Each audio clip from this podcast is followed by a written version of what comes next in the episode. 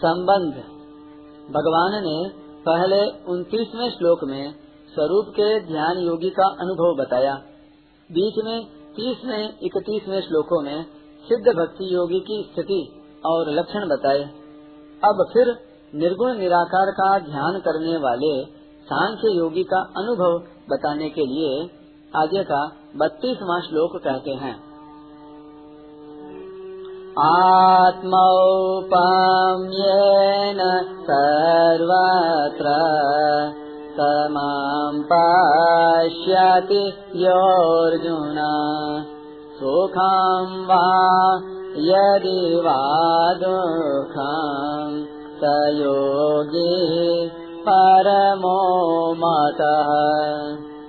हे अर्जुन जो ध्यान युक्त ज्ञानी महापुरुष अपने शरीर की उपमा से सब जगह अपने को समान देखता है और सुख अथवा दुख को भी समान देखता है, वह परम योगी माना गया है।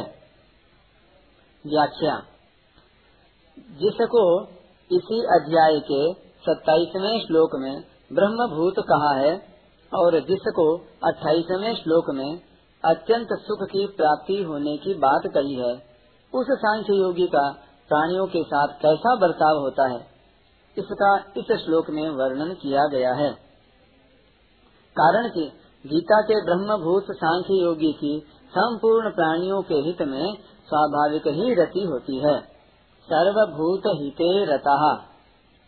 आत्मौपम्येन सर्वत्र समम पश्यति योर्जुन साधारण मनुष्य जैसे अपने शरीर में अपनी स्थिति देखता है तो उसके शरीर के किसी अंग में किसी तरह की पीड़ा हो, ऐसा वह नहीं चाहता। प्रत्युत, सभी अंगों का समान रूप से आराम चाहता है। ऐसे ही सब प्राणियों में अपनी समान स्थिति देखने वाला महापुरुष सभी प्राणियों का समान रूप से आराम चाहता है। उसके सामने कोई दुखी प्राणी आ जाए तो अपने शरीर के किसी अंग का दुख दूर करने की तरह ही उसका दुख दूर करने की स्वाभाविक चेष्टा होती है।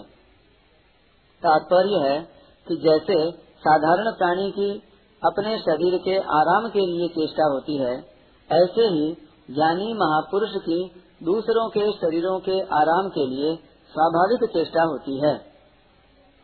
सर्वत्र कहने का तात्पर्य है कि उसके द्वारा वर्ण, आश्रम, देश, वेश, संप्रदाय आदि का भेद न रखकर सबको समान रीति से सुख पहुँचाने की स्वाभाविक चेष्टा होती है। ऐसे ही पशु पक्षी, वृक्ष लता आदि स्थावर जंगम सभी प्राणियों को भी समान रीति से सुख पहुँचाने की चेष्टा होती है और साथ ही साथ उनका दुख दूर करने का भी स्वाभाविक उद्योग होता है। अपने शरीर के अंगों का दुख दूर करने की समान चेष्टा होने पर भी अंगों में भेद दृष्टि तो रहती ही है और रहना आवश्यक भी है।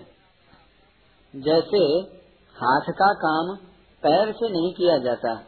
अगर हाथ को हाथ छू जाए तो हाथ धोने की ज़रूरत नहीं पड़ती। परंतु पैर को हाथ छू जाए तो हाथ धोना पड़ता है। अगर मल मूत्र के अंगों को हाथ से साफ़ किया जाए तो हाथ को मिट्टी लगाकर विशेषता से धोना, निर्मल करना पड़ता है। ऐसे ही शास्त्र और वर्ण आश्रम की मर्यादा के अनुसार सबके सुख दुख में समान भाव रखते हुए भी स्पर्श, अस्पर्श का ख्याल रखकर व्यवहार होना चाहिए। किसी के प्रति किंचन मात्र भी घृणा की संभावना ही नहीं होनी चाहिए। जैसे अपने शरीर के अपवित्र अंगों की रक्षा करने में और उनको सुख पहुँचाने में कोई कमी न रखते हुए भी शुद्धि की दृष्टि से उनमें स्पर्श, अस्पर्श का भेद रखते हैं। ऐसे ही शास्त्र मर्यादा के अनुसार संसार के सभी प्राणियों में स्पर्श, अस्पर्श का भेद मानते हुए भी ज्ञानी महापुरुष के द्वारा उनका दुख दूर करने की और उनको सुख पहुँचाने की चेष्टा में कभी किंचन मात्र भी कमी नहीं आती। तात्पर्य है कि जैसे अपने शरीर का कोई अंग अस्पृश्य होने पर भी वह अप्रिय नहीं होता। ऐसे ही शास्त्र मर्यादा के अनुसार कोई प्राणी अस्पृश्य होने पर भी उसमें प्रियता, हितैषिता की कभी कमी नहीं होती। सुखम व यदि व दुखम, अपने शरीर की उपमा से दूसरों के सुख दुख में समान रहने का तात्पर्य यह नहीं है कि दूसरों के शरीर के किसी अंग में पीड़ा हो जाए तो वह पीड़ा अपने शरीर में भी हो जाए, अपने को भी उस पीड़ा का अनुभव हो जाए अगर ऐसी क्षमता ली जाए तो अपने को दुख ही ज़्यादा होगा, क्योंकि संसार में दुखी प्राणी ही ज़्यादा हैं। दूसरी बात, जैसे विरक्त, त्यागी महात्मा लोग अपने शरीर की और अपने शरीर के अंगों में होने वाली पीड़ा की उपेक्षा कर देते हैं, ऐसे ही दूसरों के शरीरों की और उनके शरीरों के अंगों में होने वाली पीड़ा की उपेक्षा हो जाए, अर्थात जैसे उनको अपने शरीर के सुख दुख का भान नहीं होता, ऐसे ही दूसरों के सुख दुख का भी अपने को भान न हो, यह भी उपयुक्त पदों का तात्पर्य नहीं है। उपयुक्त पदों का तात्पर्य है कि जैसे शरीर में आसक्त और सुख पहुँचाने में ज्ञानी महात्माओं की अभाविक चेष्टा होती है, तत्परता होती है। जैसे किसी के हाथ में चोट लग गई और वह लोक समुदाय में जाता है तो उस पीड़ित हाथ को धक्का न लग जाए, इसलिए दूसरे हाथ को सामने रखकर उस पीड़ित हाथ की रक्षा करता है और उसके धक्का न लगे, ऐसा उद्योग करता है। परंतु उसके मन में कभी यह अभिमान नहीं आता कि मैं इस हाथ की पीड़ा दूर करने वाला हूँ, इसको सुख पहुँचाने वाला हूँ। वह उस हाथ पर ऐसा एहसान भी नहीं करता कि देख हाथ, मैंने तेरी पीड़ा दूर करने के लिए कितनी चेष्टा की। पीड़ा को शांत करने पर वह अपने में विशेषता का भी अनुभव नहीं करता। ऐसे ही ज्ञानी महापुरुषों के द्वारा दुखी प्राणियों को सुख पहुँचाने की चेष्टा स्वाभाविक होती है। उनके मन में यह अभिमान नहीं आता कि मैं प्राणियों का दुख दूर कर रहा हूँ, दूसरों को सुख पहुँचा रहा हूँ। उनका दुख दूर करने की चेष्टा करने पर वे अपने में कोई विशेषता भी नहीं देखते। उनका स्वभाव ही दूसरों का दुख दूर करने का, उनको सुख पहुँचाने का होता है। ज्ञानी पुरुष के शरीर में पीड़ा होती है तो वह उसको सह सकता है। और उसके द्वारा उस पीड़ा की उपेक्षा भी हो सकती है। परंतु दूसरे के शरीर में पीड़ा हो तो उसको वह सह नहीं सकता। कारण कि जैसे दोनों हाथों में अपनी व्यापकता समान है, ऐसे ही सब शरीरों में अपनी स्थिति समान है। परंतु जिस अंतकरण में बोध हुआ है, उसमें पीड़ा सहने की शक्ति है, और दूसरों के अंतकरण में पीड़ा सहने की वैसी सामर्थ्य नहीं है। अतः उनके द्वारा दूसरों के शरीरों की पीड़ा दूर करने में विशेष तत्परता होती है। जैसे, इंद्र ने बिना किसी अपराध के दधीची ऋषि का सिर काट दिया। पीछे अश्विनी कुमारों ने उनको पुनः जिला दिया। परंतु जब इंद्र का काम पड़ा, तब दधीची ने अपना शरीर छोड़कर उनको वज्र बनाने के लिए अपनी हड्डियाँ दे दी यहाँ शंका हो सकती है कि अपने शरीर के दुख की तो उपेक्षा होती है और दूसरों के दुख की उपेक्षा नहीं होती। यह तो विषमता हो गई। यह समता कहाँ रही? इसका समाधान है कि वास्तव में यह विषमता समता की जनक है। समता को प्राप्त कराने वाली है। यह विषमता समता से भी ऊँचे दर्जे की चीज़ है। साधक साधन अवस्था में ऐसी विषमता करता है तो सिद्ध अवस्था में भी उसकी ऐसी ही स्वाभाविक प्रवृत्ति होती है। परंतु उसके अंतकरण में किंचन मात्र भी विषमता नहीं आती। सहयोगी परमो मत। उसकी दृष्टि में सिवाय परमात्मा के कुछ नहीं रहा। वह नित्य योग, परमात्मा के नित्य संबंध और नित्य समता में स्थित रहता है। कारण कि शरीर संसार से सर्वथा संबंध विच्छेद होने से उसका परमात्मा से कभी वियोग होता ही नहीं, और वह सभी अवस्थाओं तथा परिस्थितियों में एक रूप ही रहता है। अतः वह मुझे परम योगी मान्य है। विशेष बात, पहली, यहाँ जैसे ध्यान योगी के लिए आत्मोपम्यन सर्वत्र समम पश्यति कहा गया है, ऐसे ही कर्मयोगी के लिए सर्वभूतात्म भूतात्मा और ज्ञान योगी के लिए सर्वभूत हिते रता कहा गया है।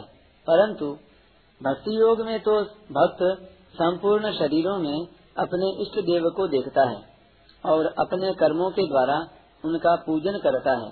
स्वकर्मणा तमभ्यर्च्य।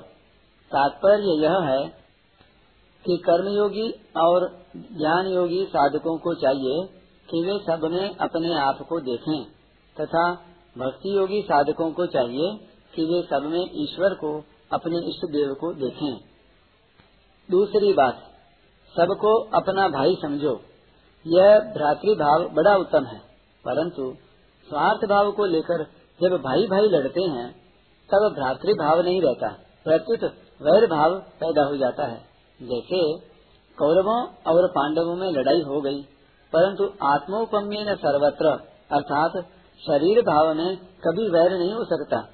जैसे अपने दांतों से अपनी जीभ अथवा होठ कट जाए तो दांतों को कोई नहीं तोड़ता, अर्थात दांतों के साथ कोई वैर नहीं करता। ऐसे ही अपने शरीर की उपमा से जो सब में सुख दुख को समान देखता है, उसमें कभी वैर भाव नहीं होता। इस शरीर भाव से भी ऊँचा है भगवत भाव।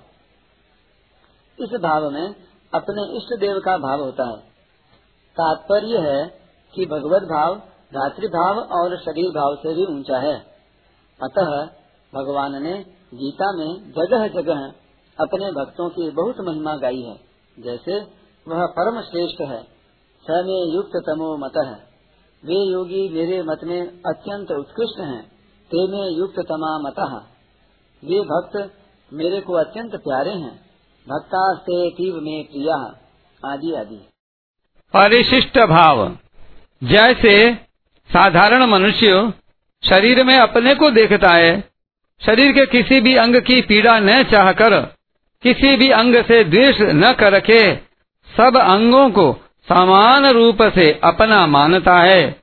ऐसे ही भक्त संपूर्ण प्राणियों में अपने अंशी भगवान को देखता है और सबका दुख दूर करने तथा सुख पहुँचाने की समान रूप से स्वाभाविक चेष्टा करता है। वह वस्तु, योग्यता और सामर्थ्य को अपनी न मानकर भगवान की मानता है।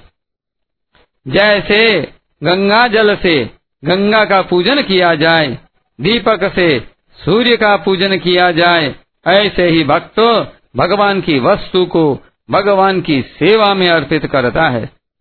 तदीयम वस्तु गोविंद तुभ्यमेव समर्पये। जैसे शरीर के सब अंगों से यथा योग्य व्यवहार करते हुए भी उनमें आत्मबुद्धि एक ही रहती है। तथा उन अंगों की पीड़ा दूर करने तथा उनको सुख पहुँचाने की चेष्टा भी समान ही रहती है। ऐसे ही जैसा देव, वैसी पूजा के अनुसार ब्राह्मण और चांडाल, साधु और कसाई, गाय और कुत्ता आदि सबसे शास्त्र मर्यादा के अनुसार यथा योग्य व्यवहार करते हुए भी भक्त की भगवत बुद्धि में तथा उनका दुख दूर करने और उनको सुख पहुँचाने की चेष्टा में कोई अंतर नहीं आता। जैसे भक्त संपूर्ण प्राणियों की आत्मा के साथ भगवान की एकता मानता है। ऐसे ही वह सब शरीरों की भी अपने शरीर के साथ एकता मानता है। इसलिए वह दूसरे के दुख से दुखी और सुख से सुखी होता है। पर दुख दुख, सुख सुख देखे पर वह अपने शरीर के सुख दुख की तरह सबके सुख दुख को अपना ही सुख दुख समझता है। दूसरे के दुख से दुखी होने का तात्पर्य खुद दुखी होना नहीं है। प्रत्युत दूसरे का दुख दूर करने की चेष्टा करना है। इसी तरह खुद सुखी होने के लिए दूसरे का दुख दूर नहीं करना है। प्रत्युत करुणा करके दूसरे को सुखी करने की चेष्टा करना है। तात्पर्य है कि खुद सुख का भोग नहीं करना है। प्रत्युत, दूसरे का दुख दूर हो गया, वह सुखी हो गया, इसको लेकर प्रसन्न होना है। आँख और पैर का भेद इतना है कि आँखों से देखते हैं और पैरों से चलते हैं। आँख ज्ञानेन्द्रिय है और पैर कर्मेंद्रिय है। इतना भेद होते हुए भी अभिन्नता इतनी है कि कांटा पैर में लगता है, आँसू आँखों में आ जाते हैं और मिट्टी आँख में पड़ती है, लड़खड़ाते पैर हैं। तात्पर्य है कि हम शरीर को संसार से और संसार को शरीर से अलग नहीं कर सकते। इसलिए अगर हम शरीर की परवाह करते हैं तो वैसे ही संसार की भी परवाह करें। और अगर संसार की बेपरवाह करते हैं तो वैसे ही शरीर की भी बेपरवाह करें। दोनों बातों में चाहे कोई मान ले, इसी में ईमानदारी है।